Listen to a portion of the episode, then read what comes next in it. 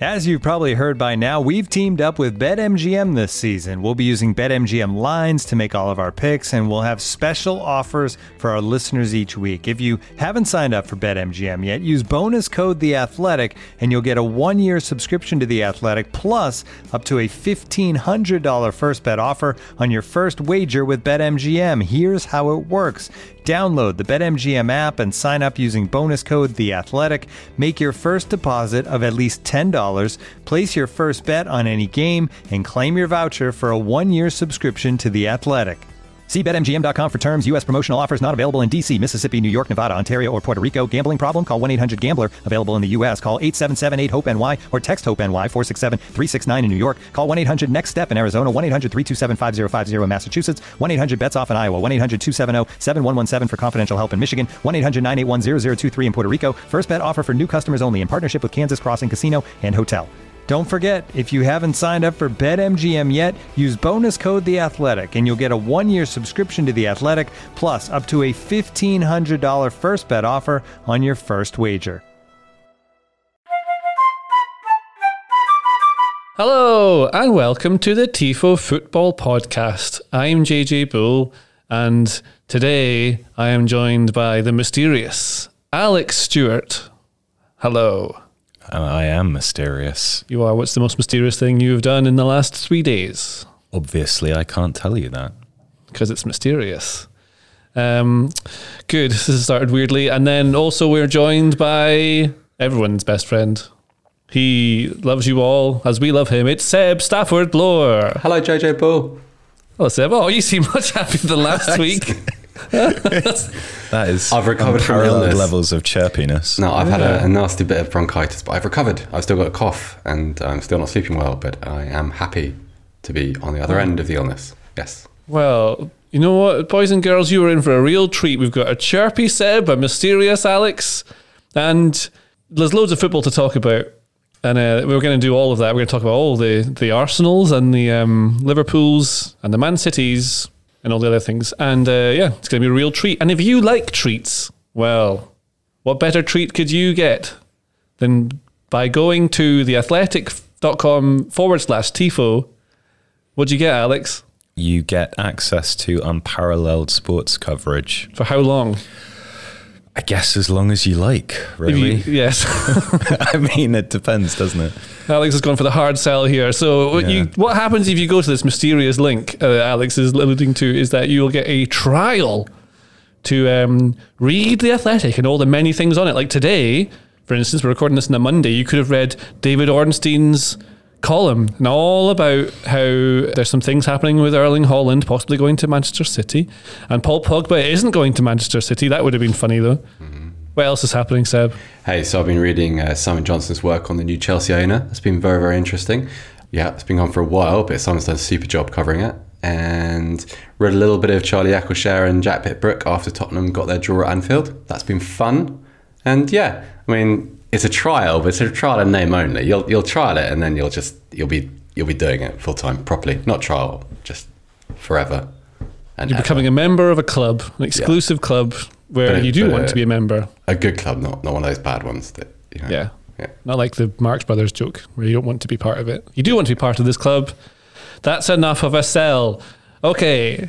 Yes, we need to move on. I need to move and say the thing that Joe always says. Joe always says, because he's not here again, um, we're going to leave you now in the the cool arms and warm arms of Alex Stewart Of arms.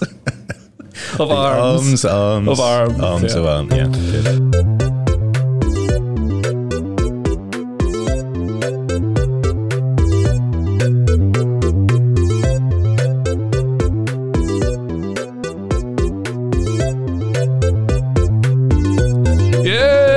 Liverpool won, one Tottenham. It's written here, form as expected. Liverpool dominated the ball. Spurs happy to play on the counter attack. What did you think of Spurs' approach to this game, Alex Stewart? sensible. I think people are predisposed to be annoyed about teams not going for stuff. Is this but- reference to Villarreal and like That's a general reference. But I think, as Eric Dier pointed out in the post match interview, you know, Spurs had a very organized defensive system, as you would expect from a Conte side. And they also had patterns that they had clearly rehearsed that allowed them to counterattack. And if you have Son Heung Min and Harry Kane up front, then there is always a possibility that you only need one or two counterattacks to to score. And and it seems to me like Spurs are in a weird position because they are currently well set up to frustrate bigger teams like this, but obviously they're in this top four race. They have aspirations to be better. They have a world class manager. And so I can understand where there might be some frustration about this, but let's not, uh, you know, forget that Liverpool are exceptionally good. And the frustration is from Liverpool. Right. Well, the frustration is partly from Liverpool, yes. But also, I think there's this kind of sense of like, oh, teams should just be. You know, Liverpool and Man City are so much better than everybody else that even the best sides have to play this way. And I thought Spurs executed their game plan really quite effectively. There was a, I can't remember who did it on Twitter, so I'm really sorry if it was you. I think it was a coach or someone with an actual UEFA qualification.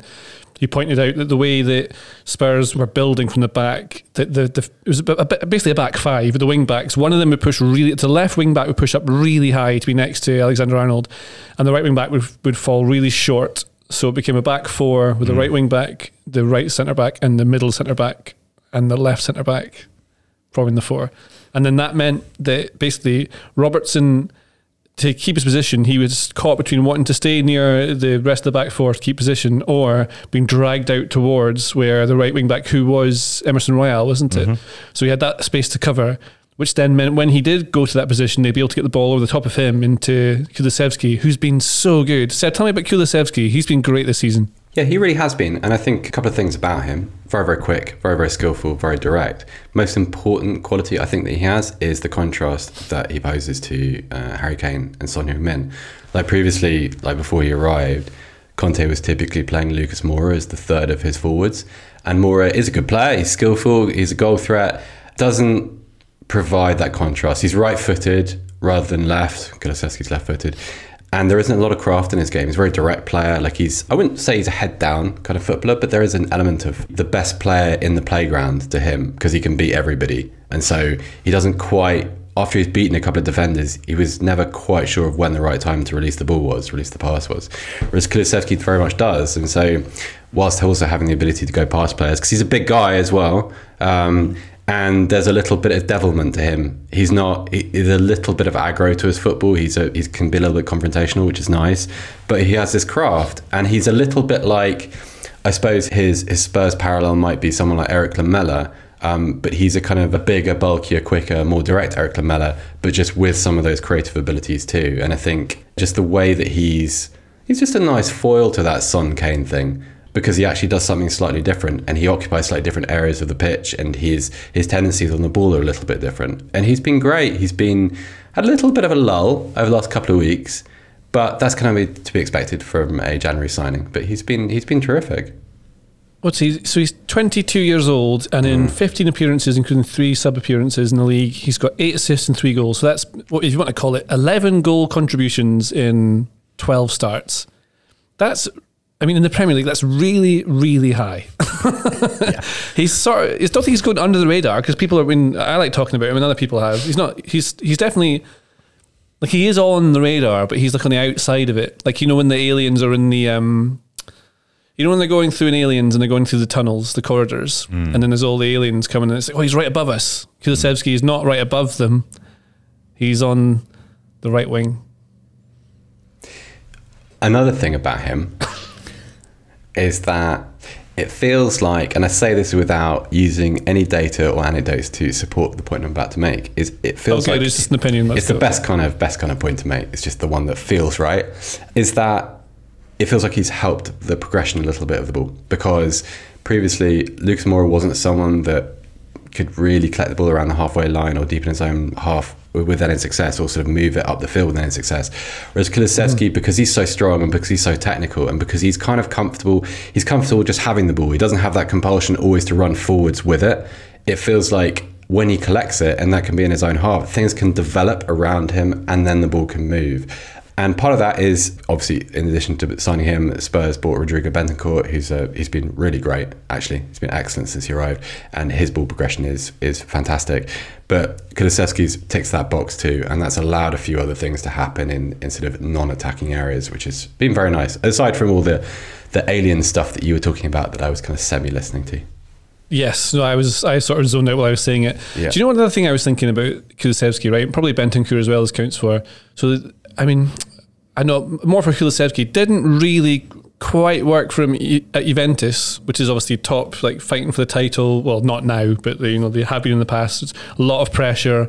That's our level club. I'm not trying to diss Spurs, but I sort. I mean, he's going to a smaller place. He's going to a smaller level, right? Where suddenly he is now able to play that level and get better. It's almost like a he can turn into the finished article like Harry Kane did at Spurs. Because if you if you go to if Kane had gone somewhere like Man United, obviously because no one ever gets better at Man United, he would have just turned into dust. But Kulusevski now is at the point where he's able to play at the level where you can get into. I don't know. They're fighting for Champions League spots. This does this make sense? What I'm saying, right? It's easier at a club with less pressure, I feel- then he can become the player that could play at a higher level. I feel maybe so. I had a few things about him before he joined. Apparently, he struggled a little bit with playing alongside Cristiano Ronaldo. Had a, a difficult time um, as a young guy dealing with the expectation of, you know, Ronaldo's, Ronaldo's pretty demanding. You know, um, when he wants the ball and where he wants the ball and what he wants his teammates to do around him. And um, by accounts, Bendencourt, uh, uh, sorry, um, didn't really thrive under those conditions. Whereas Spurs, I think you're immediately one of the better players. And so he's not the best player in the team, but you're already kind of you feel secure in your starting place. You're not having to duel with someone like Dybala, for instance, for your for your role week to week. There isn't the same level of scrutiny at Spurs. You can probably get away with chucking in a kind of um, an anonymous performance once every couple of weeks at the moment in their kind of at their current stage because they're they're an okay team. They're getting a bit better. They might finish in the Champions League places. They might not, but it's not a kind of people move on pretty quickly from a bad performance. Whereas Juventus probably less so. I don't have much experience of what the Juventus fan base is like, but I imagine it's not quite as forgiving. And particularly when you kind of have some um, pretty big personalities in the dressing room to compete with, which he doesn't really at Spurs. So it probably suits him. I've just thought we haven't spoken on this podcast about the Champions League final and the teams who got through to that yet, have we? Or am I? We did a live wrong? stream about it though. We did a live stream, which is not the same thing. It Yes. It felt sort of the live stream was kind of chaotic if you remember it. We were kind of frazzled and it had come at the end of a very very long day and I think I ended up saying that Camavinga wasn't very good and very clearly he was and I oh yes, let's move on from that. You, you, you've made your apology now. It's fine. I, I felt like I needed to apologise for that. It was that was a bad bad take, stone cold take. Well, Alex, now we've got Liverpool are in the Champions League final, and um, this draw doesn't mean they're out of the league title. I think actually it's still very, very tight. It's only two points off. If Man City lose a game, then they would climb above them, wouldn't they? Three points. Three points. Oh, Yeah. well, that, that's better. Oh well, I'm all wrong as well. Um, but do you think? I asked this to Seb the other day. Do you think Liverpool would prefer to swap winning the league for the, the Champions League? You know, if you had the choice, what do you think? Oh, I don't know. I I think it's a really interesting aspect of football, which is obviously really difficult to talk about with any kind of certainty. But it's the the psychological impact of those two Champions League results on their respective teams. Like Liverpool, you can make an argument for Liverpool going, okay, well, we've got a good chance in the Champions League final, and we should focus on that, and that's where we should direct our energies, and the league title is gone. Or it could provide an impetus. We're still competing on all these different fronts. We've still got the possibility of winning, what is it, the quadruple. We should give everything to all of that. Man City could crush them. I mean, we'll talk about them against Newcastle, obviously, but it's the bit that is hardest, I think, for anybody, whether it's a probably a manager or a player, but also certainly pundits, fans, and so on, to get a handle on. Like, what are the impacts of these kinds of results? I think if you're Liverpool, there is a thing about the Premier League title. I suspect that's probably why Pep Guardiola referenced it specifically in that post match interview that he did with beIN Sports, which was, I, whatever. But, you know, giving, giving some niggle to that aspect, you know, focusing on the fact that, yeah, okay, Liverpool have won a couple of Champions Leagues in the last 30 years, but they've only won one Premier League title, unlike us. You know, that stokes the pressure a little bit. Klopp might look at that and go, well, you know, we're three points behind, we're on the same number of games. They've got a better goal difference, and the Champions League is the thing they can't seem to win. So let's do that instead. You know, it's like, who knows really what goes through any of these people's minds. Well, how about a more Tifo-ish question, which actually suits the podcast, uh, rather than generic all football that man? into a. It was into a fine. It was fine. answer. I want to use the things you know well, though. Um, so, uh, sort of referencing this Liverpool Spurs game and also the Villarreal semi final, I've read a lot of people who have said that maybe Liverpool didn't play very well in the first half against Villarreal. It was like, Mm. for me, it's not they didn't play very well, it's that Villarreal went at them, which is a natural consequence of playing away in a massive semi final. That's just what happens. I mean, you you can see, you're not, are you not playing well if you're a bit frazzled by a team going straight at you? Mm. Like, I, I, I'm trying to work out if that means you're not playing well or how you can play better by just being more confident. Or, like, against Spurs here, Spurs obviously, um, it's written down in these notes even, like, it's by design that they were forcing them wide to try and cross the ball and they were trying to force them so they knew where they were able to hit them.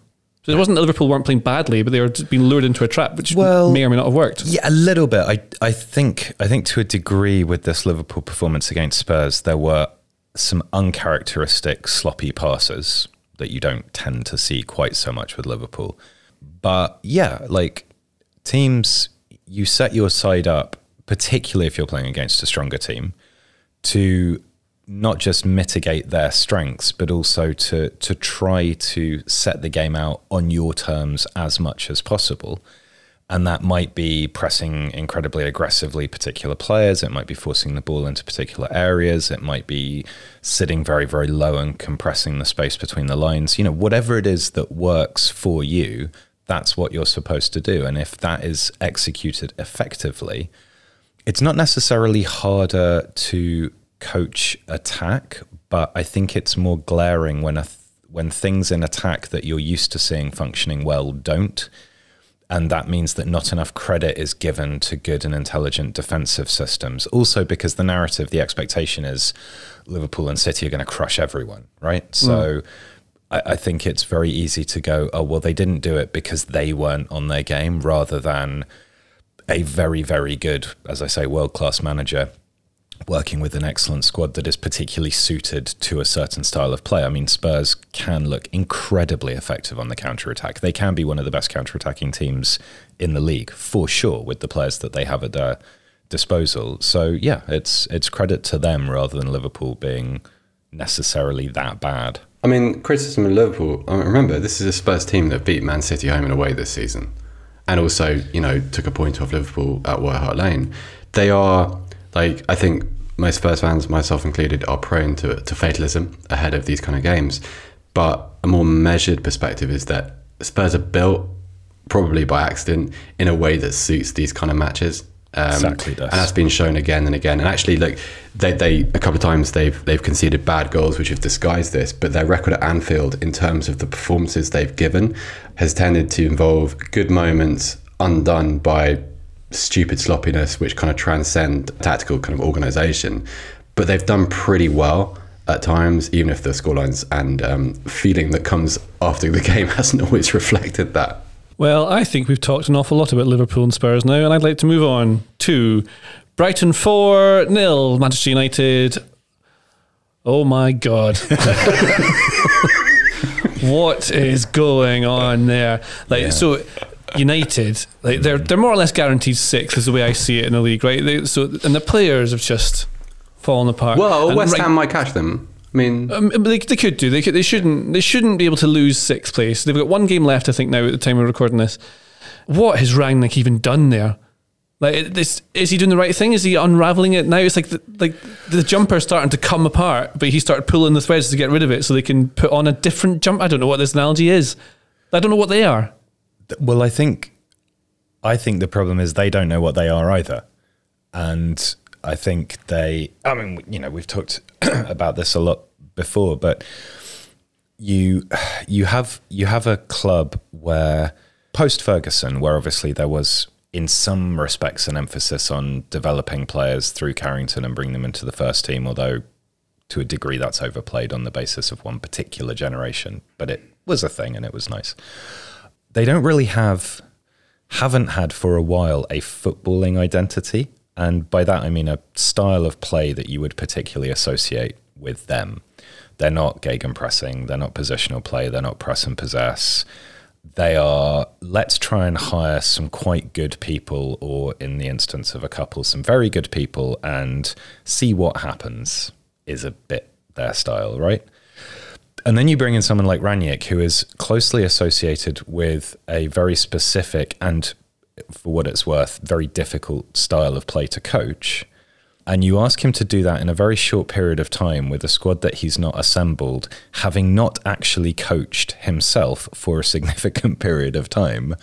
So it's like dangling the illusion of identity in front of somebody and then whisking it away and them going, oh, we still don't know it's, what it's where you see that the power of management is often down to things like it's nothing to do with football even it's just management like charisma leadership can you own that dressing room is it too divided already it's because of lots of old mismanagement there's a quote in the, the notes we have uh, too much space, too much time. The problem is how to defend as a team, and that is by Ralf Rangnick. So, Seb, why is he not? If he's saying these things, that he must be trying to fix it in training.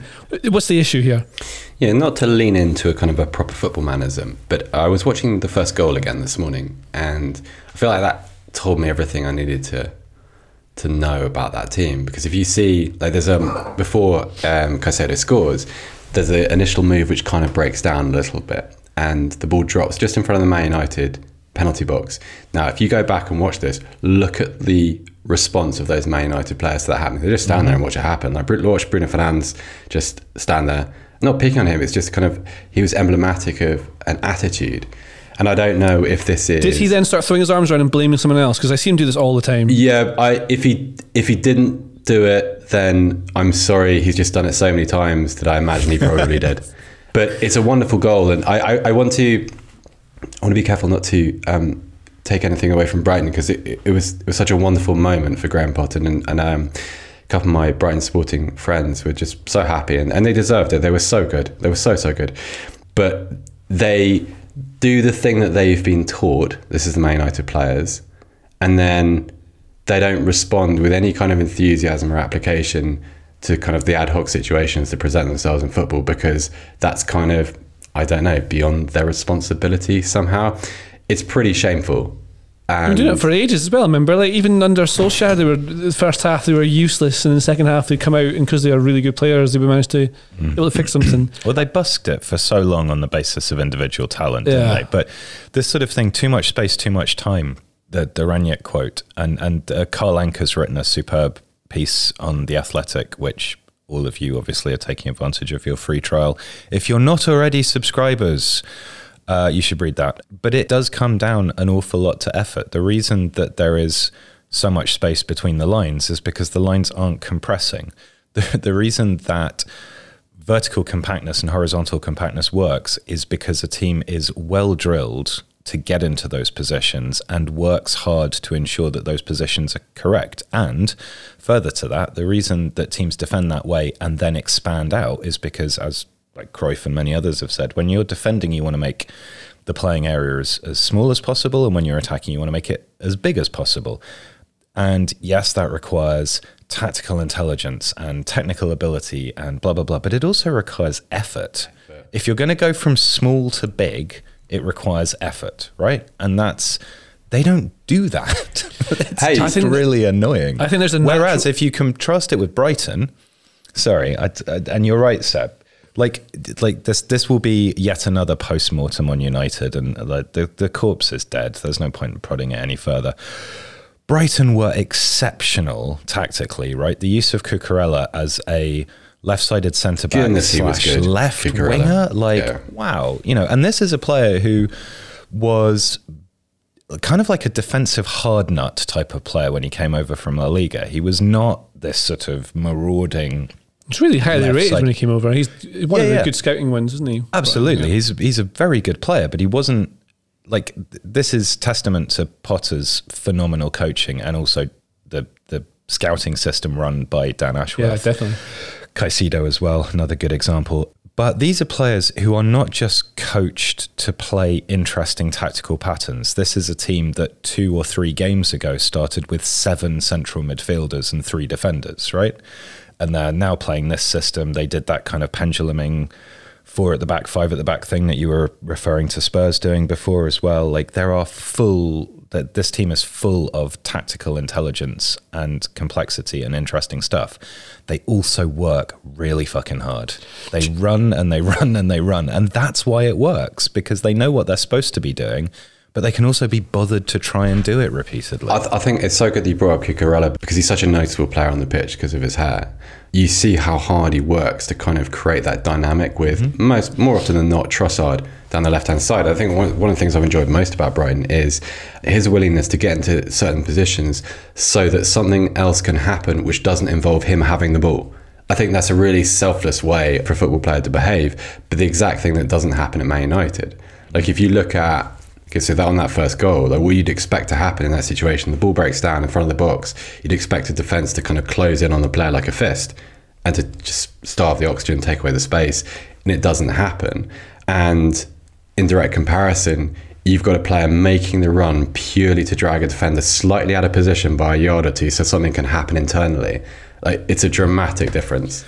And, and teams need these kinds of players. I, I know we're yeah. jumping ahead and we'll probably talk about it in a bit, but I watched the Arsenal game on Sunday and Tomiyasu, who was playing out of position at left back, consistently doing the same stuff, making weird, like left half space runs with Xhaka pulling outside him or but but this was this was a player who was making those runs irrespective of whether they thought they would get the ball or not because they knew that by doing so they would occupy opposition players they would create yeah. space for somebody else and if it didn't work like four times out of five Tomiyasu wouldn't get the ball. And he'd chug back to his starting position and he'd do the same thing again because that's what he knows his job is and well, he's putting the effort in. That's the thing. Uh, sort of to try and link United and Brighton. I think you can see uh, uh, Brighton clearly very well coached, which is why they perform so well, so well. So it's very well coached, right?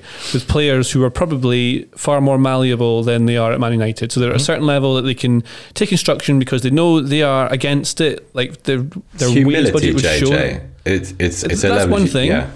But then that's the, how the coaches how the coach comes in and can affect that. And it's not just Potter. You know, he's got a team of coaches doing it. Rangnick's got his own team. Same things we've seen Man United have been there for a few years now. So they're slow to start. They uh, don't do the things they're supposed to. They expect that everyone else should be doing the stuff that they're not doing. It's like blaming someone else for some things you haven't done. That seems to always happen. And that's a really hard thing to get rid of. That's not just coaching on the training ground, that's getting rid of stuff all around the club. It's an atmosphere you can't get rid of.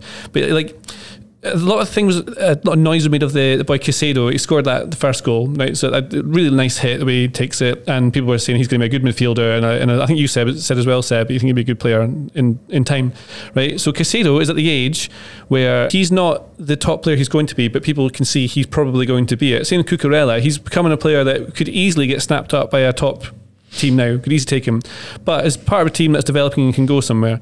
Now, Caicedo, if he this is a Man United fan, would would love to play there because that's what he watched.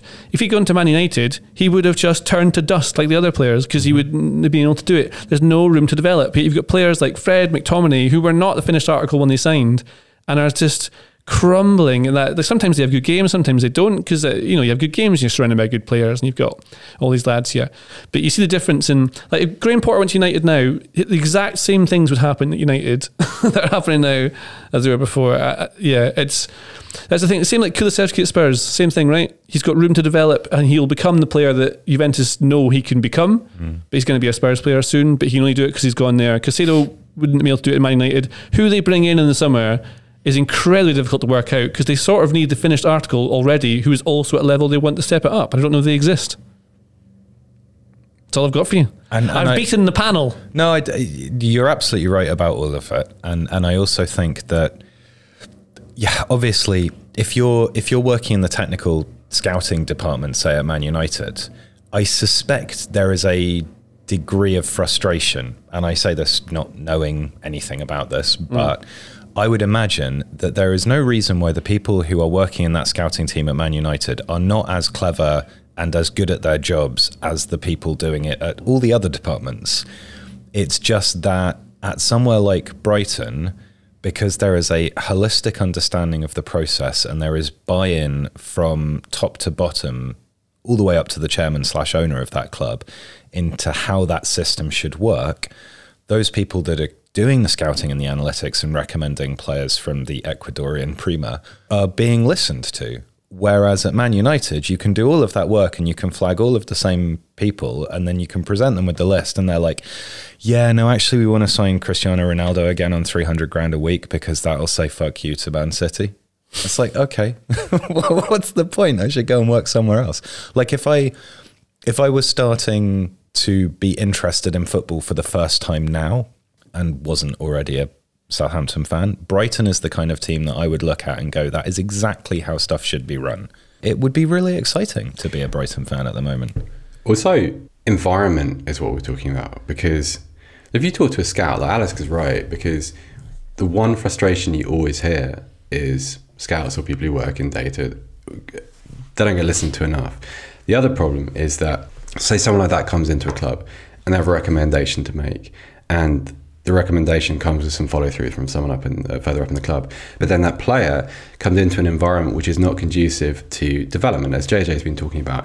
Then you, because this is the way the big clubs seem to work, have a failure on your CV. It's your fault. It's not that you don't have a pliable environment in which people aren't developed or players aren't given a proper chance. You know, instead of um, Kulusevski coming into a Spurs, and he's much too high profile player to be in this conversation, I accept, which is using him as an example instead of him coming into Spurs, having a good couple of months, having a bad couple of games, but everyone's kind of, it's cool, don't worry about it, you're developing, you're growing. If instead of that, you have this kind of hysterical response to, well, you're not worth the money you're, and you, you shouldn't be allowed to make decisions, and no one should listen to you again and shut up. That's how you, you create this kind of perpetual cycle of, I'm not even sure what the word is at Man United. It's, it's like, um, it's funny. Nonsense. I, well, it, it is nonsense, but also like, I remember one of the stories from this season, one of the conversations has been Jadon Sancho's form and people like throwing around terms like Bundesliga tax.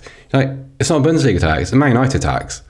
Like, Jadon Sancho is a brilliant, brilliant player. Has he played at his very best? Is he responsible in part for some of his failings this season? Absolutely.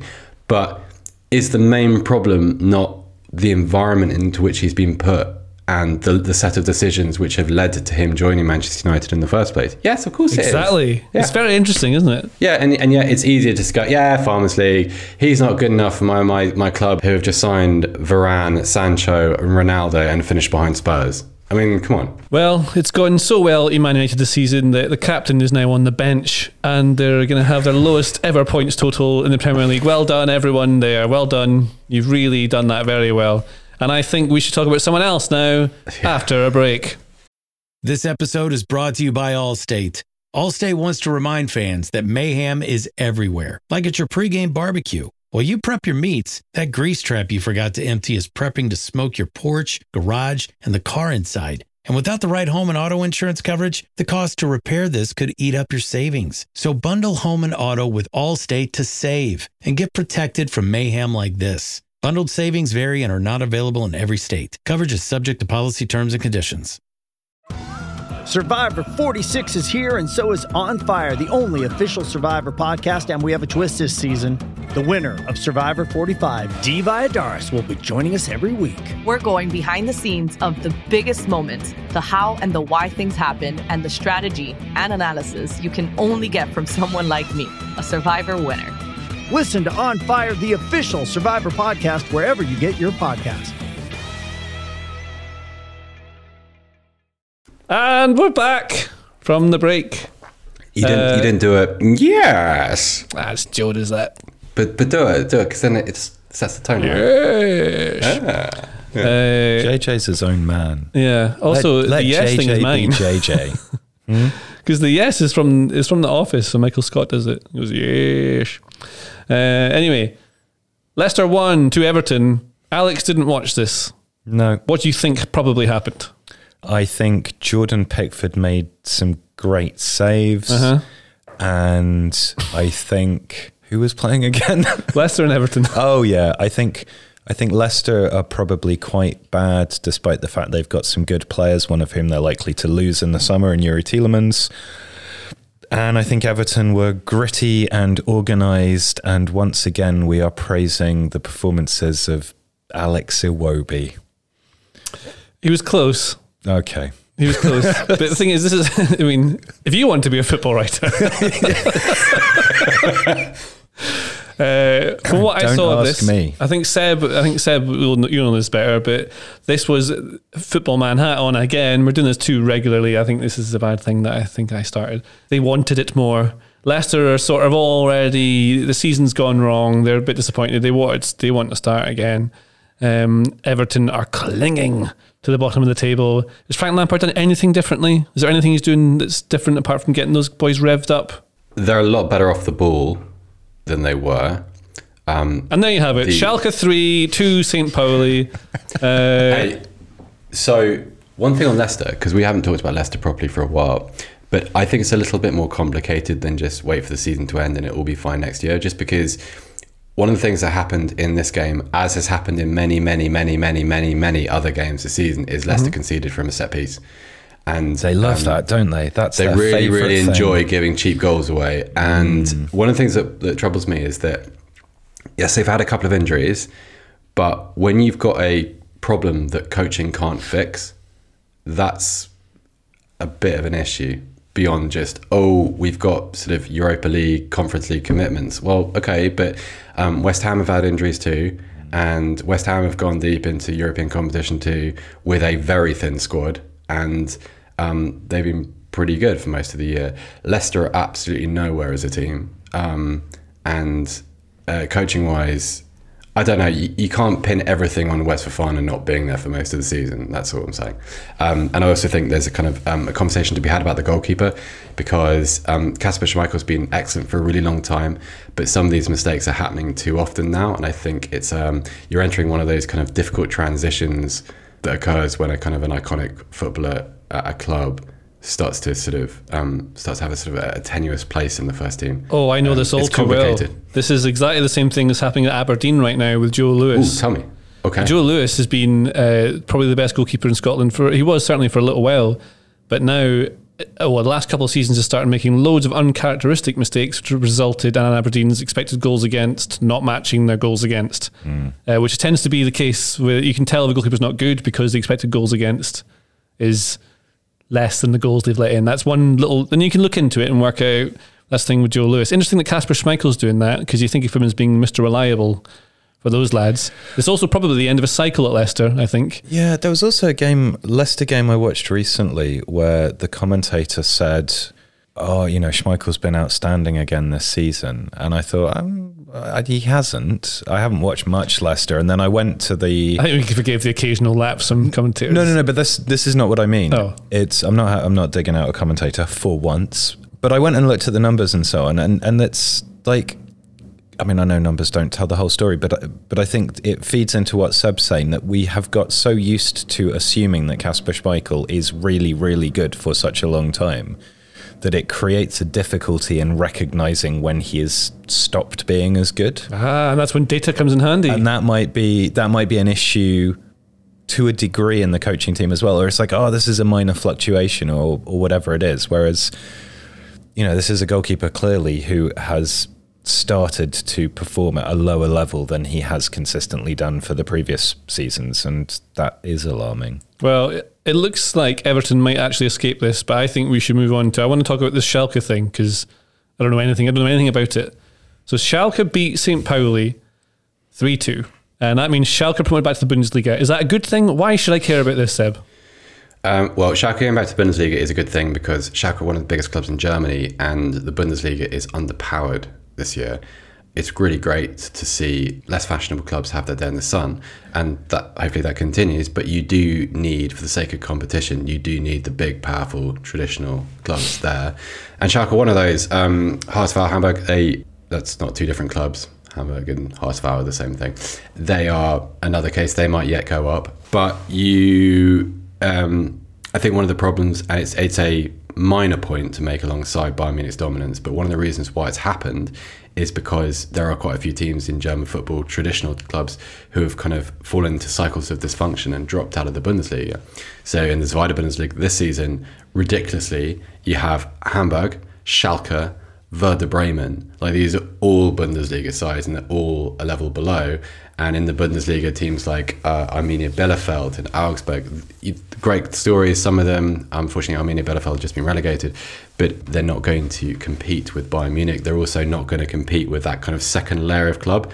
Um, you know, you sort of your, your, your Borussia Dortmund, RB Leipzig, um, that that kind of that. I like you didn't see the, you didn't do the, um, I hold it off on the plurals. you Yeah. didn't make it plural. Yeah. yeah, I, I, I could feel myself approaching it, and I was gonna. I thought you were going to go for it, and I would have lost no, no, respect. I would have lost respect for you.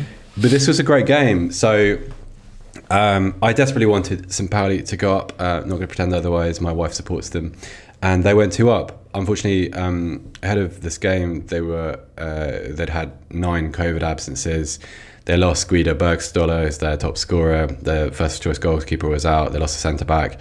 They were running on empty, and they've had a wonderful season. It's just that they've probably got 12 or 13 first team players who are who were good enough to get them promotion and as soon as a couple of injuries happened and Kofi Kyereh went off to AFCON they suffered a little bit but they went two up Igor Matanovic who will be at Eintracht next season scored two he's a good player he's a name to know but then back came Schalke Simon Terodde who's like a he's like the the Zweite Bundesliga's version of a hired gun like he never stays in the same place for very long he just he was at Hired Hamburg last gun. year hired Hired. hired gun um, Makes more sense. Scores goals in Bild this morning. There was someone saying that he should go to the 2022 World Cup, which mm, don't know about that. But he scored twice, and then the third goal. Look it up if you haven't seen it. Scored by a guy called Rodrigo Zalazar, who was on loan at St. Pauli last season, of all places. He's a really, really, really good player. He's on loan from the Bundesliga. I forget where, but um, I imagine he'll be back in Schalke next season. Watch out for him. Good footballer and fun to watch. Does a lot of things really well. Um, but they are up. Oh, you said running on empty there, which Yeah. is one of Jackson Browne's best songs. And Jackson Browne's very good. Thought about Did- Jackson is Brown. that your way of saying that as soon as I said that, you zoned out and started hearing that song instead? Just thinking about Jackson Browne. Did you know that Jackson? Have you heard Jackson Browne's version of "Take It Easy"? Because he obviously wrote that the Eagles hit. It's got a weird sort of. He, there's a halftime drum bit in the chorus. Doesn't quite work for me. Can You you, see- sing a little bit of it, please? No, but it's where you see how good the Eagles were. You just see how good the Eagles really were, even though they're essentially covering a song. They weren't covering it. You know, Browne wrote it so they could have it. My God, they were good. Love the Eagles. When Sweet Tarts dared to combine sweet and tart, they thought, why stop there? Why not create other exciting and unexpected combinations, like rainbows and ropes, or fruity and gummy, or chewy and more chewy? That's why they created fun treats like Sweet Tarts Twisted Rainbow Ropes, Gummies Fruity Splits, and Chewy Fusions. When you dare to combine, it's sure to blow your mind. Sweet Tarts, dare to combine. Visit sweettartscandy.com to shop now. With threats to our nation waiting around every corner, adaptability is more important than ever. When conditions change without notice, quick strategic thinking is crucial. And with obstacles consistently impending, determination is essential in overcoming them. It's this willingness, decisiveness, and resilience that sets Marines apart. With our fighting spirit, we don't just fight battles, we win them. Marines are the constant our nation counts on to fight the unknown. And through adaptable problem solving, we do just that. Learn more at marines.com. Arsenal 2, 1 Leeds. No Eagles here. No Eagles. No Eagles here because the Eagles are Crystal Palace, aren't they? This they is- should play Eagles songs when they come out. Crystal Palace. Why don't they? Because I played Glad all over. Or they should play. I know, but they should play the Birds of War song from It's Always Sunny as well. Glad I think I've started- over, No, Glad all over. if they could combine the Birds of War song and the Eagles. Ah, um, all right. Uh, what's written in the notes here? The, the tactical d- deep analysis of Arsenal two one Leeds is Leeds in the first half are absolutely shit, and I agree wholeheartedly with whoever wrote that sentence. Was that, you, Alex? That was me. Yeah, Yes. they were. What on earth is going on there? Like, I I mean, it's it just falls from I think like so. The, if anyone hasn't seen what happens, it's described it's described as a horror moment from um, uh, Meslier, the goalkeeper, and it sort of is. So he, he gets passed the ball back to him by Luke Ayling.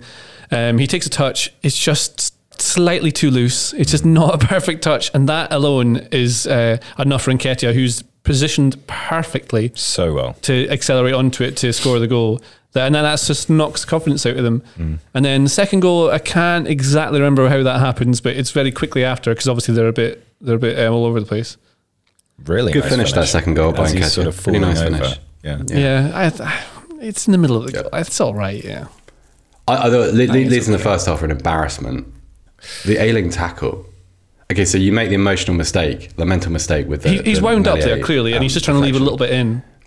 Yeah, but you're an experienced player, and you This know, 500th like, you know if you appearance tackle like that, you, you cannot. Like it. you also the two things. Like Remember it. You'd have probably, if you were Leeds going to this this stretch of the season, you think we're probably not going to get anything from Arsenal. Let's just be competitive, build a bit of confidence, maybe score a goal, come out of it, then go and play Chelsea in midweek in at Elland Road and have a bit of a go at them. And Luke Ayling, you steam into a tackle like that, and you get yourself suspended for the rest of the season. When you already have a defensive short, uh, I mean, shortage as it is, that's one you thing. just- you can't defend it. I think what we should actually You look at in this game it. was um, how so how good Martin Odegaard was, and the thing is, so like I've I think we've all Yeah, known about he's Odegaard for a long time. I remember watching him play before he went to Real Madrid, like when he's playing for Norway and was doing mad things for the international team. He was doing he was playing in the main league there as well. Like he started every game. He was a really big player, and everyone knew he had a big talent. Went to Real Madrid, was playing in Castilla for most of the time. And then is that the C team? And then B team is slightly different, I think, isn't it? It doesn't matter. He was there trying to work his way up the ranks. Didn't quite make it Real Madrid because it's too high a level. Probably wasn't quite there. He could 100% and uh, well, but it's a good place to develop, right? I mean, it's hard to break through. You have to have ambition. you have to have ambition to go to Real Madrid as a youth player. Some of the things he's doing were like quite Mesut Ozil like, where he's clipping the ball over someone's foot and then dribbling in. He seems to always know where the next pass is. He's, he doesn't. He's not a fixed positional player. He just drops wherever is needed to add the extra man. So they always have an overload wherever he is. Yeah, I mean he likes he likes the right half space a lot and drifts across into that position. I think this data Mark Carey has It's him and Saka link up an awful lot, and it's sort of Yeah. lopsided that way. Yeah. It it does, and uh, also with um, Cedric pushing up on that side, and it's kind of counterbalanced by Xhaka pulling across into the left a little bit more. He just, I think the thing I like most about Odegaard, and if if Odegaard adds a little bit more drive to his game, this is not a criticism of him, but that's so if you look at Kevin De Bruyne, right, who's the best all round midfielder in the league, then Odegaard is able to do two of the things that De Bruyne is doing. Not quite as well, but almost as well. And the thing he's not quite got yet is the carry the ball through three or four players, which De Bruyne did against Newcastle in probably the best performance of the weekend with mm. Odegaard against He's against Real Madrid as well. best. Yeah. But that link up play, the ability to know whether it's just a simple pass backwards, a pass across, or a deft little touch, the ability to know where to be, to link up with others, the ability to feed more dynamic players. Like Odegaard is just, he just makes the right decisions so much of the time. And then has the technical ability to execute. That's that. it. That's what makes it's them elite. Just really, really lovely. It's to the mental watch. part. It's the mentality, isn't it? I, I, I think he's a much better player than I thought he was going to be. I knew he was creative. I remember watching him at Sociedad and thinking, you are going to. I, I kind of resolving not to mm-hmm. write him off after that Real Madrid situation.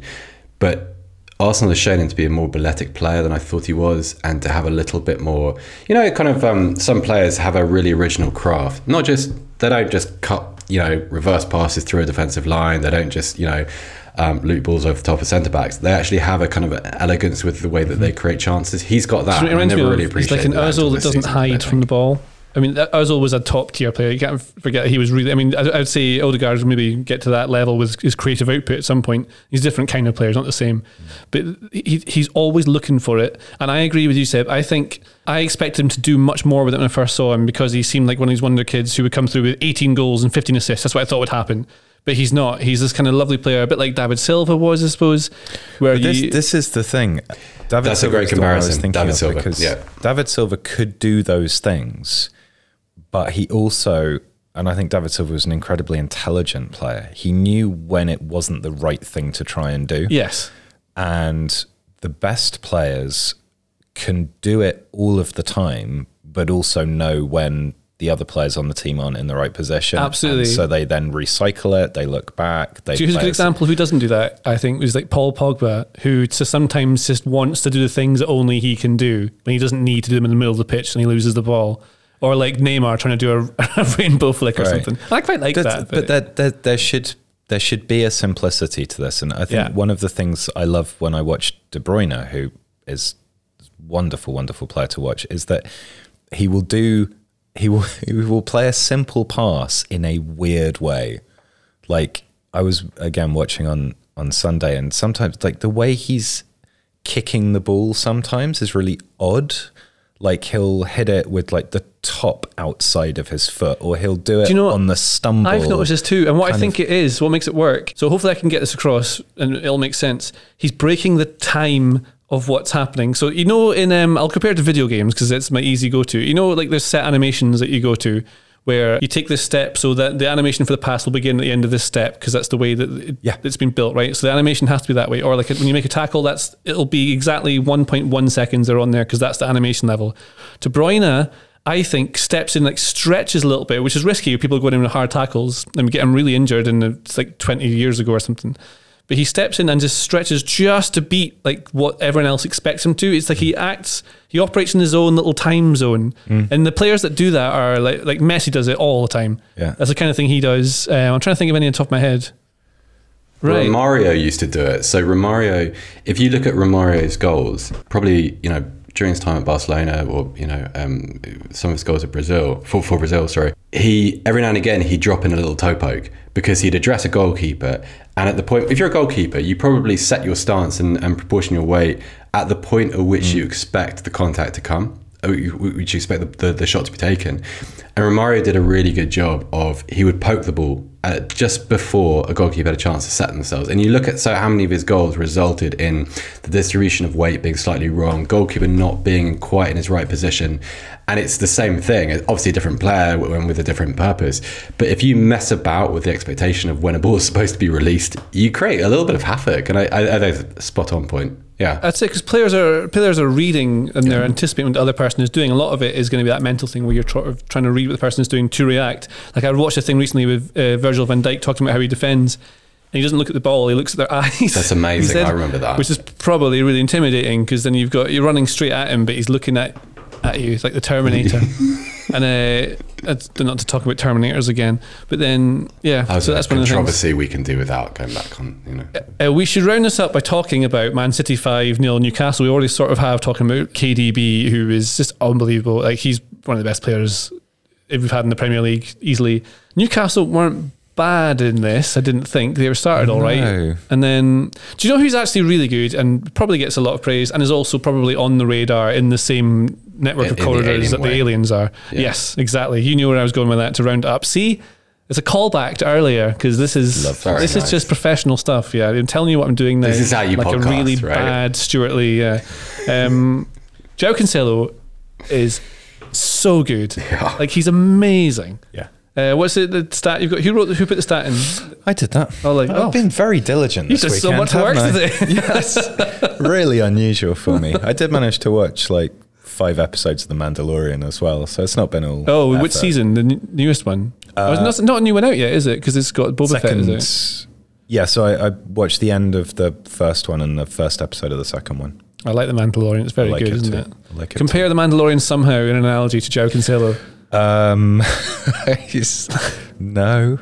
well, he he has to adhere to the religion of Pep Guardiola. He's very Sure. much in tune exactly with that, and Yeah. will align himself solely with the positional play principles he's a foundling. of of that. It's, it's Cruyffism, really. Yeah, and he's part of that. I mean, he's wearing the Man City armor, yeah. so he's always got that on.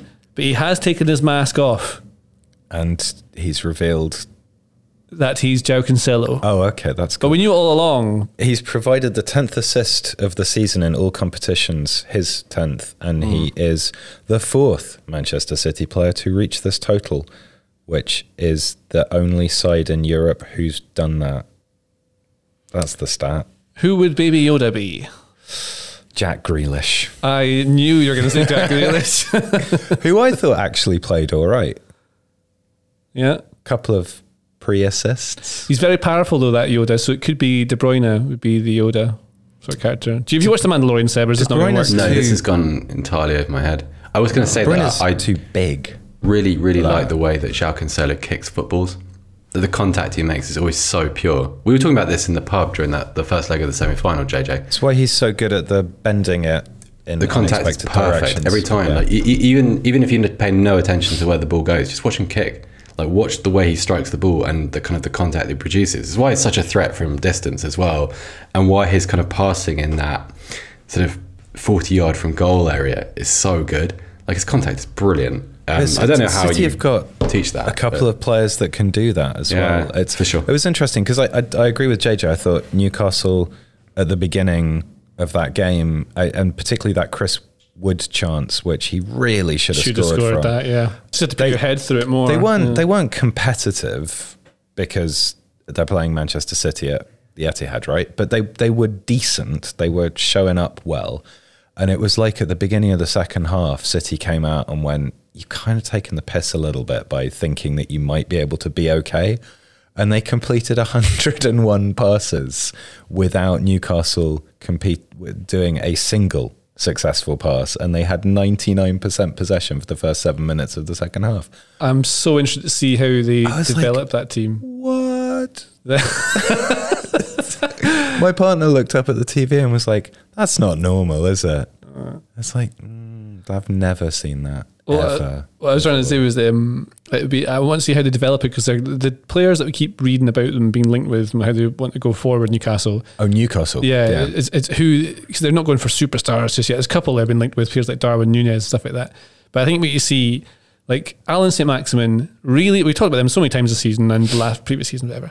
Really fun to watch. There's one example where he took on players, dribbled past a couple of them, just left them hanging nowhere near him, and then he just scuffs a shot five yards wide. Mm. Really fun to watch, but isn't he's not the player, is he? Whereas when Trippier came on, almost immediately He gives you actual output. there was like He's such a good player, Trippier. Yeah. there was a a quick kind of one-two exchange, and then there was another bit where I think somebody I can't remember which Newcastle player it was, but they they robbed a City player of the ball, fed it out towards Trippier, who was herring up on the overlap on the right hand side, and delivered a really really good cross that was superbly defended by Fernandinho.